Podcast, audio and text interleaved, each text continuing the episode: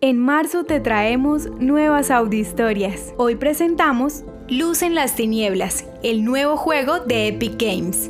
Prepárate para una respuesta diferente cuando le preguntes a alguien ¿de qué se trata el videojuego que tanto juegas? Te podrán responder que están aprendiendo sobre el holocausto nazi. Esto gracias a que la compañía Epic Games, creadora de la famosa saga Fortnite, desarrolló y lanzó el nuevo videojuego The Light in the Darkness, Luz en las Tinieblas, un juego que representa de manera clara el plan de los nazis para exterminar a los judíos.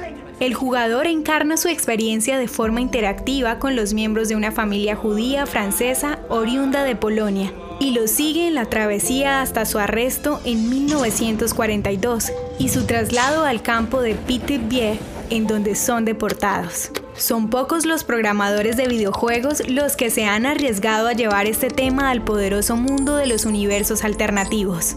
El francés Luc Bernard, su creador, pensó en un juego que contrarrestara a los ya creados con el tema, pero que han minimizado el impacto real del holocausto. Por esta razón, diseñó de una forma original que la participación del creador no cambiara el desarrollo de la historia, el juego refleja el destino trágico de los personajes. No podía ser un juego en el que se gane al final, dijo Luke. No fue así en el holocausto, no había elección. El juego está disponible de forma gratuita en las tiendas online de Epic Games. Recursos como estos permiten que las nuevas generaciones conozcan la trágica historia de los judíos y se mantenga viva la memoria para que situaciones como estas no se vuelvan a repetir.